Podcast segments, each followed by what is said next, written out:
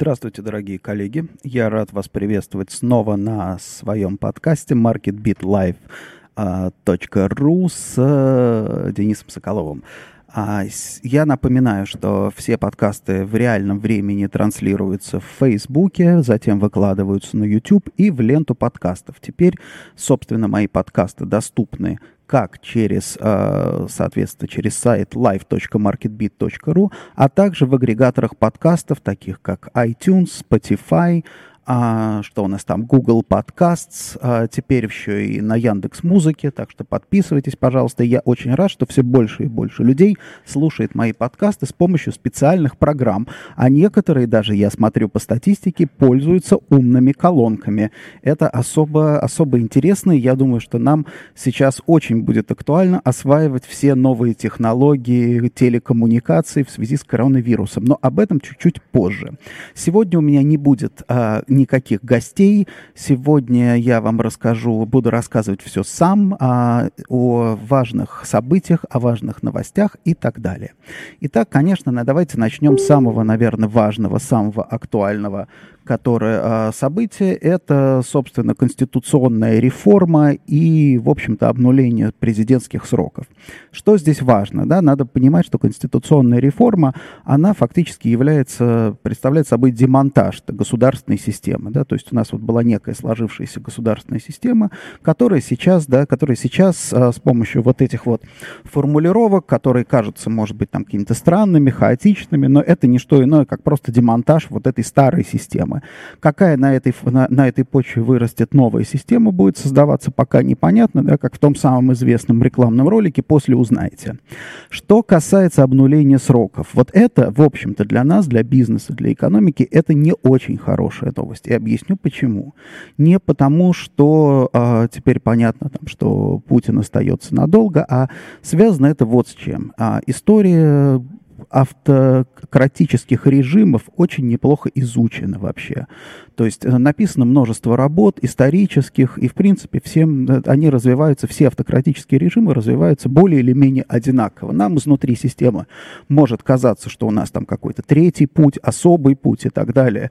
Напомним, да, что, допустим, тот же самый там Салазар в Португалии называл свой режим «Новое государство», то есть каждый раз автократический режим придумывает какие-то, да, какие-то, собственно, вот эти вот альтернативные пути, которые, в общем-то, не являются альтернативными. Но с чем сталкивается любой такой режим, это с транзитом власти. Вот это самый большой вызов. По сути дела, поэтому автократии делятся на успешные и неуспешные. Успешные — это те, кто решили проблему транзита власти. Вот, собственно, то, что у нас началось в виде э, конституционной реформы, в виде там вот этих там поправок и так далее, это была некая надежда на, в общем-то, транзит власти, то есть на начало вот этой вот реформы. Транзит может быть, опять же, успешным, может быть, неуспешным, но само как бы принятие этой проблемы и ее решение, это нельзя не приветствовать. По сути дела, обнуление сроков и тот сценарий, по которому сейчас мы идем, означает, что собственно, от этого транзита а, отказались, да, от, власти наши отказались, то есть идея транзита заморожена, заморожена на достаточно длительный срок, а это означает, что так как бы проблема, которая не решается, она лишь усугубляется, да, то есть с этой проблемой теперь мы столкнемся в гораздо более жестком и суровом сценарии, да, то есть когда ни власти не будут готовы, ни, как бы, ни общество не будет готово к этому и так далее. В этом смысле это, конечно, как бы с точки зрения, опять же, там, бизнеса, это негативный Негативный фактор. Напомню, кстати, что, наверное, надо сейчас внимательно а, поизучать португальский опыт, потому что, в принципе, похоже на то, что мы пойдем во многом по португальскому сценарию. Салазар, кстати, тоже правил тридцать шесть лет и тоже начинал, да, как реформатор и как человек, выведший страну из э, экономического кризиса, собственно, как мы воспринимаем раннего Путина. И то же самое, как, по сути дела, режим, который вверг Португалию в историю такого длительного, да, длительной затяжной, затяжной затяжной рецессии, да, самую, как бы, превратив в самую отсталую страну Европы. То есть, по сути дела, кризиса в стране как такового не было, но страна отставала от своих соседей со всеми вытекающими последствиями. Кстати, я сегодня с утра читал а, Википедию про Салазара и обратил внимание, как всегда, да, на очень значительное отличие русскоязычного текста от англоязычного. То есть русский, русскоязычный текст — это очень, очень действительно забавный а, в Википедии.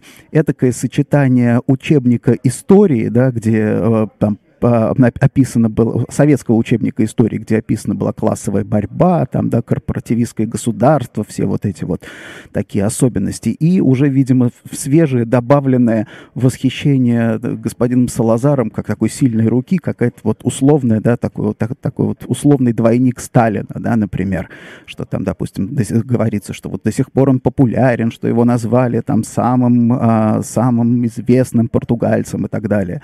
Вот, при этом как бы английский текст совершенно другой, он вообще не имеет никакого отношения к русскому. Так что вот имейте в виду, коллеги, обязательно, да, когда мы верифицируем с вами данные, хотя бы, да, даже Википедию, хотя бы надо верифицировать данные с помощью э, альтернативных языков, да, кто какой второй язык знает. Итак, теперь давайте поговорим про э, кризис, в который мы вползли девятого марта. девятого марта неожиданно мы вдруг оказались в центре, в самом, можно сказать, яблочке идеального шторма. И что такое кризис, да, потому что это слово, эта фраза очень сильно девальвировалась за последнее время. Любые отчеты, если вы возьмете там какие-то отчеты не очень, я бы сказал, таких э, квалифицированных аналитиков, они будут начинаться в условиях экономического кризиса. То есть кризисом начинает, называется все, что угодно. Как, собственно, сейчас и паникой начали называть все, что угодно. Об этом тоже чуть-чуть позже. Давайте для начала определимся с вами с терминологией. То есть кризисом вот э, я э, призываю э, называть вещи... Э, то есть те явления, uh, disruptions, да, которые оказываются, сходятся одновременно, да, то есть э, в кризисной ситуации получается, что нету э, нормальных, вот оказывается, что нету нормальных, хороших, грамотных решений. То есть, условно говоря, если у вас экономическая рецессия, известны рецепты, как из нее выйти. Можно не выйти не сейчас, да, можно там какие-то долгосрочные стимулы и так далее, и тому подобное, да, это понятно, это не кризис, рецессия — это не кризис, да, там, допустим, девальвация национальной валюты — это тоже не кризис, потому что, опять же, более-менее известные рецепты. Кризис — это когда возникает одновременно несколько факторов, и решение даже при условии, если бы у нас было, там, допустим, грамотное, там, скажем, такой governance, да, решение одной проблемы приводит к усугублению другой проблемы. Что вот мы сейчас видим? Мы сейчас видим...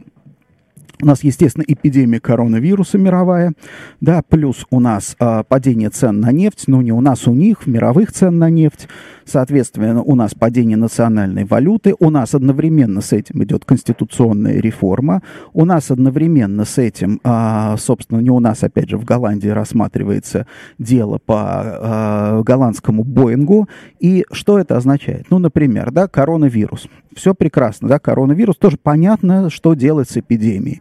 Нужно каким-то образом ограничивать массовые мероприятия, что сейчас э, и делается, да, но при этом, ограничивая массовые мероприятия, очень сильно, да, очень сильно наносится удар по бизнесу, в том числе. Санкт-Петербургский макроэкономический форум отменен. Сам по себе, как бы, убытки бизнеса, они, может быть, и не такие большие, хотя люди вложили достаточно много там денег, да, планы свои построили, компании, топ-менеджеры должны были приехать. Но сам факт, сам факт отмены, он означает, что он означает замедление деловой активности. То есть какие-то, допустим, да, какие-то события, переговоры были приурочены к Санкт-Петербургскому макроэкономическому форуму. Сейчас они будут отложены, сейчас они будут перенесены. Соответственно, да, соответственно, усилия по борьбе с коронавирусом приводят к, как бы, усилению опасений и опасений рецессии. Для, допустим, для России это особенно актуально, потому что наш экономический рост и так минимальный. То есть мы легко можем, у нас запас прочности нашей, как бы, и, запас, наверное, не прочности, я неправильно выражаюсь, запас импульса экономического роста слишком маленький. То есть вот эта вот борьба с эпидемией коронавируса нас запросто может погасить и загнать нас в рецессию. Далее, допустим, да, падение цен на нефть. Падение цен на нефть тоже, в общем-то, мировых. Понятно, да, понятно, что с этим делать. Само по себе это не является кризисом. Ответом на это является, допустим, девальвация национальной валюты, что происходит у государства, допустим, да, доходы в долларах, расходы в рублях, соответственно, с помощью вот, этой вот, вот этого вот баланса можно совершенно спокойно, да, спокойно, в принципе, все сбалансировать. Но проблема, проблема в другом. У нас пять лет подряд падают а, реальные доходы, и, собственно, потребительский спрос находится на самом минимуме. Девальвация национальной валюты, опять же, загоняет, а, загоняет потребительский спрос в красную зону. И это особенно, особенно плохо, потому что, опять же, вот этот вот запас импульса минимальный, да? Далее, например, та же самая там конституционная реформа. Да, это, в общем-то, ситуация назрела. Но теперь получается, что вот я, честно говоря, и многие, многие там политологи сходятся на то, что, на том, что вот эта вот идея обнуления, это была своего рода импровизация, да, которая была порождена, ну, вот буквально там в последние, может быть, недели, да. То есть это такой оппортунистический подход, поскольку у нас, в принципе, там и, и коронавирус, и, в общем-то, и девальвация, и все, как бы, да, все а, возбуждены по этому поводу, что, в принципе, на этом фоне можно вот такую, к такой мере прибегнуть, да, и, в принципе, это не будет вызывать там каких-то протестов и так далее, а протесты можно, опять же, отменить под эгидой коронавируса. Вот, это, конечно, опять же, достаточно плохой фактор, который... который, ну как сказать, да, который э, приносит в жертву будущее, да, ради решения сиюминутных проблем. И вот это вот, в принципе, и является кризисом, да, потому что сейчас вот на все эти, вот если взять все в совокупности, нету, в принципе, хороших рецептов, как из этого выйти. С другой стороны, конечно, из меня очень плохой э, политический прогнозист, потому что прогнозы делятся на две категории, то есть существует два вида прогнозов. Прогнозы желаемого будущего, да, то есть как может быть, быть так, чтобы было как бы оптимально, да, и прогнозы вероятностные, то есть какие, допустим, события наиболее вероятны. То есть я как просто психологически, как психотип, мне очень, наверное, я не знаю, мне очень претит вообще идея, там, допустим, чер- черных прогнозов. Я всегда смотрю на какое-то желаемое будущее, всегда смотрю, всегда смотрю на какие-то возможности, пытаюсь смотреть, да. В России, как говорят политические хорошие прогнозисты, что хороший правильный рецепт надо всегда ставить на черное, что если там, допустим, есть несколько прогнозов, наиболее вероятный, самый неприятный.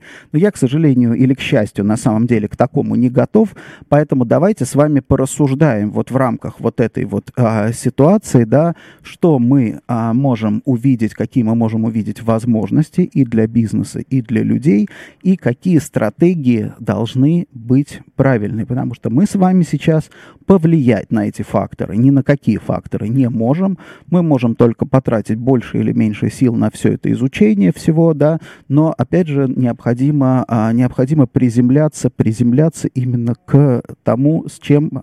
к тому, что мы сами можем сделать. Итак, я обещал рассказать а, несколько вещей про инфляцию в первую очередь. Да? То есть а, вот девальвация, которую мы сейчас наблюдаем, национальной валюты, гадать на самом деле, гадать, где она закончится, а, достаточно сложно. Ну, не сложно, я, с моей точки зрения, даже бессмысленно и контрпродуктивно. Надо только помнить о том, что в России символ нашей российской экономики вовсе не грабли, как некоторые считают, а пила. Да? Пила, и не потому, что там это распилы и или еще что-то, а пилообразные графики. Пилообразные графики, которые выглядят следующим образом. У нас все падает очень резко, потом восстанавливается медленно, да, вот и, собственно, вот эти графики, они рисуют это падение, восстановление, падение, восстановление. Вот они рисуют вот эту вот пилообразную картину. Поэтому, допустим, да, возможно, возможно, рубль будет восстанавливаться, но восстанавливаться он будет относительно медленно, да, несколько месяцев на это уйдет. Какие границы будут протестированы, тоже не очень понятно, потому что, опять же, влияет на это, по, су- по сути дела, позиция там, Центробанка, да, то есть Центробанк может так или иначе с помощью интервенций устанавливать курс. Если Центробанк, допустим, более того, опять же, вспоминая о том, что я плохой там политический прогнозист, но нельзя сбрасывать со счетов а, административные ограничения, установление административного курса доллара там на каком-то уровне, это, конечно, совсем печально для нас, да, но, тем не менее, это тоже исключать нельзя, поэтому допустим, да, вот я бы сейчас в базовой, в какой-то базовой э, стратегии, в базовых моделях закладывал бы, вот, э, условно говоря, курс плюс десять рублей, да, то есть вот все-таки, что вот мы сейчас протестировали вот эти новые уровни, и будем людям на них сохраняться. Напомню, да, напомню, что государство, в принципе, выгодно, да, выгодно а, как бы, а, удешевление национальной валюты, но а, не совсем и не до конца. Дело все в том, что государство, государственные банки являются очень крупными кредиторами. А девальвация национальной валюты, она приводит к тому, к обесцениванию кредитов. То есть ты даешь в долг дорогие деньги, а в качестве оплаты по кредитам ты получаешь дешевые деньги, подешевевшие. Вот, когда у тебя там, допустим, процентные ставки высокие, более-менее, опять же, все нормально. А когда у тебя процентные ставки относительно низкие, а инфляция высокая, то получается, да, что банки, банковская система начинает нести убытки. Да? Это убытки не бумажные, это не то, что там убытки по балансу, да, а это будут убытки в реальном исчислении. Поэтому, конечно, допустим, я думаю, что есть границы девальвации, которые, в принципе, оценены, чтобы сохранялась устойчивость банковской системы. Вот. Но, тем не менее, мы на этом с вами можем кое-что и выиграть, да? Потому что э, у нас базовый прогноз по инфляции четыре процента. Сейчас, допустим, да, девальвация, рубль там потерял еще там, процентов, там, допустим, двенадцать, да, он потеряет. На самом деле это, естественно, не будет Будет, не, наверное, не будет непосредственно там отражено в инфляции в такой же величине, но в целом я бы, опять же, смотрел бы на инфляцию, которая снова будет приближаться к двузначным цифрам, да, то есть где-то семь-восемь, наверное, процентов инфляции. Соответственно, да, соответственно, если э, у вас есть возможность семь-восемь процентов инфляции, может быть, она даже будет увеличиваться. Соответственно, если есть возможность сегодня брать, что называется, дешевые рублевые кредиты, наверное, в этом есть смысл, да, потому что так или иначе они будут обесцениваться, да, так или иначе инфляция будет, э, и будет, будет раскручиваться. Более того, я даже думаю, что, может быть, некоторые там компании будут сейчас, там, допустим, брать рублевые дешевые кредиты, конвертировать их в валюту, а может быть, это уже и сделано, кстати, да, то есть это такой, получается, кэш-машин, если ты понимаешь, там, и опять же видишь перспективы девальвации, то, собственно, на этом можно зарабатывать. Для нас это важно, важно здесь что? То, что, в принципе, вот ипотечный долг, Долг, оказывается, о чем я, собственно, долго говорил, что ипотечный долг является большим таким ощутимым фактором поведения населения. Ипотечный долг оказывается э, все-таки в более... Должники ипотечные оказываются в более легкой ситуации, потому что, безусловно, зарплаты как бы напрямую, они не все индексируются в, рамках, в размере инфляции. Но, тем не менее, инфляция — это что такое? Это вторичная. Тут надо понимать, что инфляция — это вторичная величина, а не первичная. То есть не сначала появляется инфляция, потом индексируются зарплаты. А, ну, хотя, хотя как бы в, в организациях это так, да, но в целом сначала порождается инфляция в стране, в государстве, на этой территории, да, порождается эта инфляция за счет чего? За счет увеличения там в том числе и денежной массы, да, а потом она уже отражается в эту цифру. Потом, соответственно, там, допустим, в некоторых предприятиях там эта зарплата индексируется. Здесь очень важно понимать то, что в целом доходы, да, вот они растут пропорционально вот этой вот инфляции. Поэтому, да, поэтому, собственно, инфляция — это самый лучший друг заемщика. Соответственно, если сейчас у вас есть возможность как у бизнеса, например, зафиксировать, опять же, допустим, индексацию арендной ставки ниже там вот этих инфляционных ожиданий, зафиксировать ее там на уровне четыре процента, вот пока сейчас там, условно говоря, официальная инфляция четыре процента, официальный прогноз, есть возможность фиксировать под четыре процента, надо фиксировать, да, безусловно, мы уже, мы как бы уже находимся вне вот этой вот, что называется, политической, экономической стабильности, да, несмотря на неизменность, это, парадокс, это парадокс, конечно, несмотря на неизменность экономической политики, несмотря на неизменность политической, э, так, политической структуры, мы уже вошли в зону, по сути дела, и политической, и экономической турбулентности. Вот, поэтому вот здесь вот очень важно инфляцию обратить в свое, да, в свою пользу. То есть, условно говоря, накопления, накопления, которые есть кэшевые, рублевые, они, конечно, девальвируются, вот, но, с другой стороны, любые долги, да, они тоже девальвируются. Соответственно, за счет этого можно повышать, как бы, да, повышать собственные, наверное, позиции.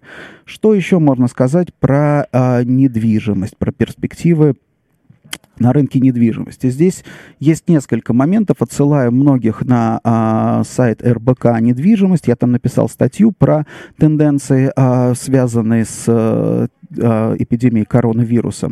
Но а, здесь я сказал бы так, что, наверное, мы вот из-за вот этой турбулентности, из-за ограничений, я думаю, что мы войдем в зону такой, можно сказать, это инвестиционная пауза, да, то есть, наверное, вот март-апрель мы будем находиться в зоне инвестиционной паузы, когда сделки практически заключаться не будут, то есть будет все идти по инерции, когда привычная бизнес-активность, связанная там, опять же, с переговорами, поездками, там, конференциями и так далее, будет сильно-сильно погашена, да, а, соответственно, будет формироваться некий на, в секторе би ту би отложенный, отложенный спрос, то есть компании, я думаю, что будут сосредотачиваться на своих там каких-то внутренних структурных проблемах, структурной там реорганизации, оптимизации бизнеса и так далее, да, то, что не требует каких-то внешних взаимодействий, но при этом на рынке недвижимости будет формироваться вот этот вот отложенный спрос.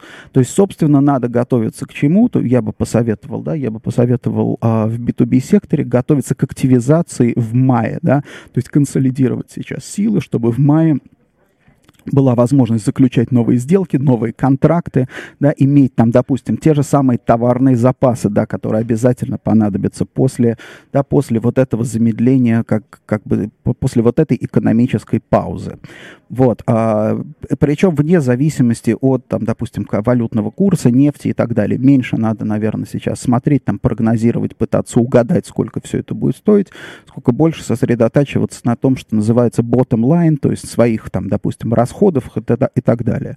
То есть компания, у которой расходы будут меньше, чем у конкурентов, будет, естественно, иметь приоритет и иметь свои конкурентные преимущества. Вот эти два месяца можно вообще отлично посвятить реструктуризации вообще любого бизнеса. Что касается недвижимости, бенефициаром, я думаю, ну не то, что бенефициаром, в меньшей степени пострадает, конечно, от вот этой турбулентности сейчас это складская недвижимость, потому что нужно будет, да, в сфере вот от того, что перебоев, допустим, в поставках, в цепочках поставок необходимо будет компаниям формировать запасы складские, да, для того, чтобы производственным компаниям они должны иметь теперь запасы. Теперь любой риск-менеджмент компании на самом деле будет смотреть так достаточно осторожно на стратегию just-in-time, да, и работы без складских запасов, потому что вот этот вот disruption там с тем, что с китайским производством, я думаю, многому научит, да, риск-менеджмент э, компаний, они будут сейчас думать немножко об альтернативных стратегиях. То есть склады, безусловно. В э, офисы, вот здесь тоже интересная история. Офисы сейчас, может быть, компании крупные пересмотрят свое отношение к плотности офисной, потому что недвижимость относительно дешевая, а, соответственно, да, получается, что сейчас компании, которые там а, озабочены здоровьем и безопасностью своих сотрудников, говорят, мы, а, допустим, да, отменяем, там, не, не будем участвовать на там, МИПИМе, мы не будем участвовать на каких-то отраслевых конференциях, но при этом у них в, в этих компаниях, в open space люди сидят на расстоянии пятьдесят там, сантиметров, да, то есть получается, что офис является сам своего рода вот таким потенциальной, да, по сути дела, стандартный офис является потенциальной угрозой. Поэтому, возможно, да, тот же самый риск-менеджмент всерьез задумается об изменении нормативов э, плотности рассадки сотрудников в офисе в условиях, да, вот опять же, потенциальной, потенциальной угрозы здоровью. Поэтому, в общем-то, э, если мы шли сейчас по пути, когда, э, допустим, компании занимали все меньше и меньше площади, потому что повышалась эффективность выработки на одного сотрудника, возможно, компании сейчас пойдут по другому пути увеличения площадей ради, да, ради, собственно, вот, а, обеспечения здоровья. Не, не зря, например, да, не зря последние, наверное, несколько лет самая горячая тема в офисном бизнесе – это здоровые здания, well buildings, да, не green buildings, а well buildings. И я думаю, что вот, допустим, та же самая плотность, количество людей на квадратный метр, это станет, в общем-то, достаточно серьезным элементом well, там, вот этого вот здорового здания. Поэтому я думаю, что стоит об этом тоже подумать, особенно в России, России. Что касается недвижимости, ну, понятно, что торговая недвижимость, наверное, будет самая наиболее уязвима здесь. Вот, но что интересно? А, интересно здесь а, то, что сейчас мировая недвижимость входит вот в эту вот турбулентность такую, да, ценовую там, да, войну, не в виде перегретого рынка. То есть вот если в две тысячи восьмом году, да, я не очень люблю так проводить аналогии, но в, надо понимать, что мы вошли, собственно, недвижимость вошла на пике пузыря, по сути дела, да, вот э, там, ценового пузыря, то сейчас недвижимость входит, ну, как бы, наверное, как наименее оцененный актив, потому что вот если мы посмотрим, допустим, на падение, там, допустим, акций американских компаний, на падение, то мы увидим, что у нас ли, там лидерами падения это чуть ли не там цифровые компании, это тот же там Facebook, там, да, там Google и так далее, и несмотря на то, что, допустим, эпидемия коронавируса приходит к тому, приводит к тому, что люди дома сидят с планшетами и там смотрят Netflix и чатятся, да, тем не менее, да, то есть вот, а, тем не менее, первыми начинают сдуваться пузыри, то есть компания недвижимость, она и так, в общем-то, была на минимуме, как консервативный бизнес, поэтому, в общем-то, как ни странно, я полагаю, что вот недооцененные, собственно, недооцененные активы покажут в этот раз достаточно серьезную устойчивость. Более того, опять же, да, а, т- тенденция такая, что люди должны сидеть теперь там по домам или как-то, да, в каких-то помещениях, в общем-то, это тоже, а, собственно, заставит людей посмотреть немножко по-другому на распределение, на свое отношение. То есть, если раньше можно было думать о том, что да неважно, собственно, где я живу, я провожу основное время, там, допустим, в кафе, там, в крафтовом баре или там еще, я не знаю, в коворкинге, да, то сегодня после того, как, э, после того, как э, людей посадили на двухнедельный карантин, всерьез нужно задуматься о том, что а достаточно ли у меня дома площади, да, достаточно ли у меня дома места для того, чтобы жить там ком- комфортно, даже уже появился анекдот, что в какой-то стране первая жертва, значит, появилась первая жертва коронавируса. После трех дней совместного карантина жена убила мужа. Да? То есть я думаю, что вот люди немножко по-другому начнут смотреть на свои, на, на свои жилищные условия. Поэтому, опять же, рынок недвижимости жилой тоже, да, должен чувствовать себя не так плохо. То есть bottom-line здесь какой? Я полагаю, что мы сейчас, как представители там, отрасли недвижимости, находимся в относительно неплохой ситуации, да, неплохой ситуации с точки зрения, опять же, того, что мы уже вошли, как бы, у нас уже вот весь этот репрайсинг прошел, да, то есть, а, и поэтому, наверное, на, на нашем рынке я не думаю, что будут какие-то серьезные, серьезные шоки. Что еще а, я хотел отметить, это то, что, конечно, а, опять же, в первую очередь эпидемия коронавируса здорово, мне кажется, заставит людей вообще пересмотреть а, свою жизнь, жизнь а, и свой образ жизни. То есть мы уже под, потихонечку подходили а, к тому, чтобы отказываться там, от избыточного потребления. В первую очередь поздние мила, миллениалы и зумеры, да, у которых и так нету, в общем-то, денег, они начинали там, проповедовать разумное потребление и меньшее уменьшение своего, так сказать, да, отходного следа. Вот. А, а сейчас, допустим, в сфере того, что в сфере вообще вот этой неопределенности карантинов, изоляции и прочего, это обретает, в принципе, а, такой а, масштаб необходимости. Соответственно, а человеческая психология построена таким образом, что если ты как бы перешел в другую, как бы в другую парадигму, то ты так там, собственно, и остаешься.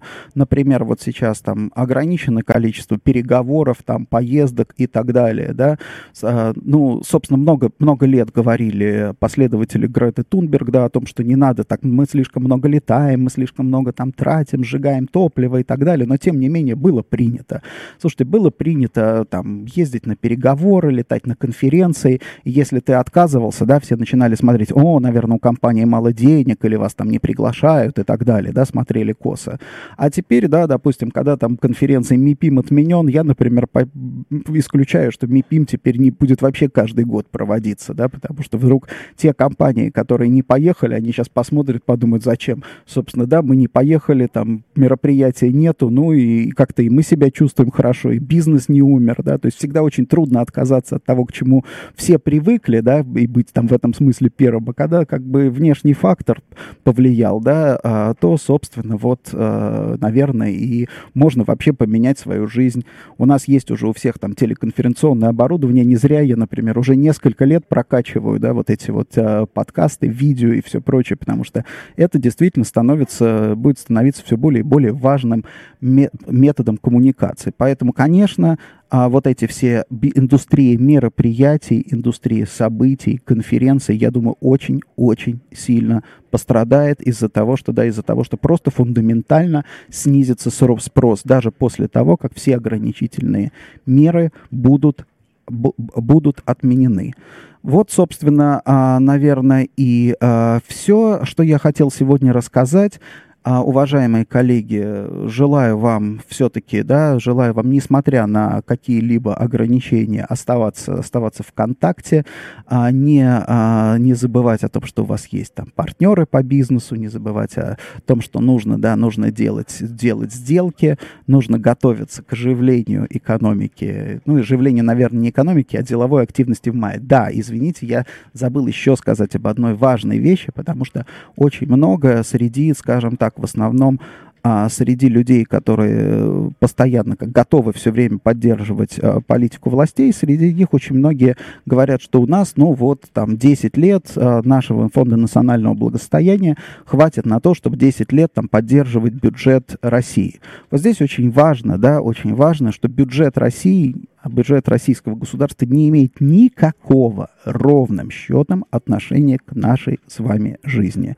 То есть бюджет, э, там, государственный бюджет – это затраты, то, что нужно государственному аппарату для поддержания, по сути дела, своей жизни, да, то есть кто-то будет финансироваться чуть лучше, кто-то будет финансироваться чуть хуже, например, там, военные, а, Росгвардии чуть лучше, школы будут чуть хуже и так далее, но это вовсе не означает, что вы сохраните свою работу, это вовсе не означает, что вы будете получать зарплату, это вовсе не означает, что там, допустим, да, будут там индексироваться достаточным образом пенсии, поэтому здесь нельзя уповать вот Вот эти вот э, разговоры о том, что там у нас хватит фонда национального благосостояния, они важны для бюрократов, для чиновников, безусловно, это хорошо, да, это хорошо, потому что как бы государство будет сохранять свои функции и имеет возможность сохранить свои функции, но нам, как бизнесу, сейчас очень важно думать и, собственно, делать все для того, чтобы сохранять свою доходность, да, прибыльность и рабочие места.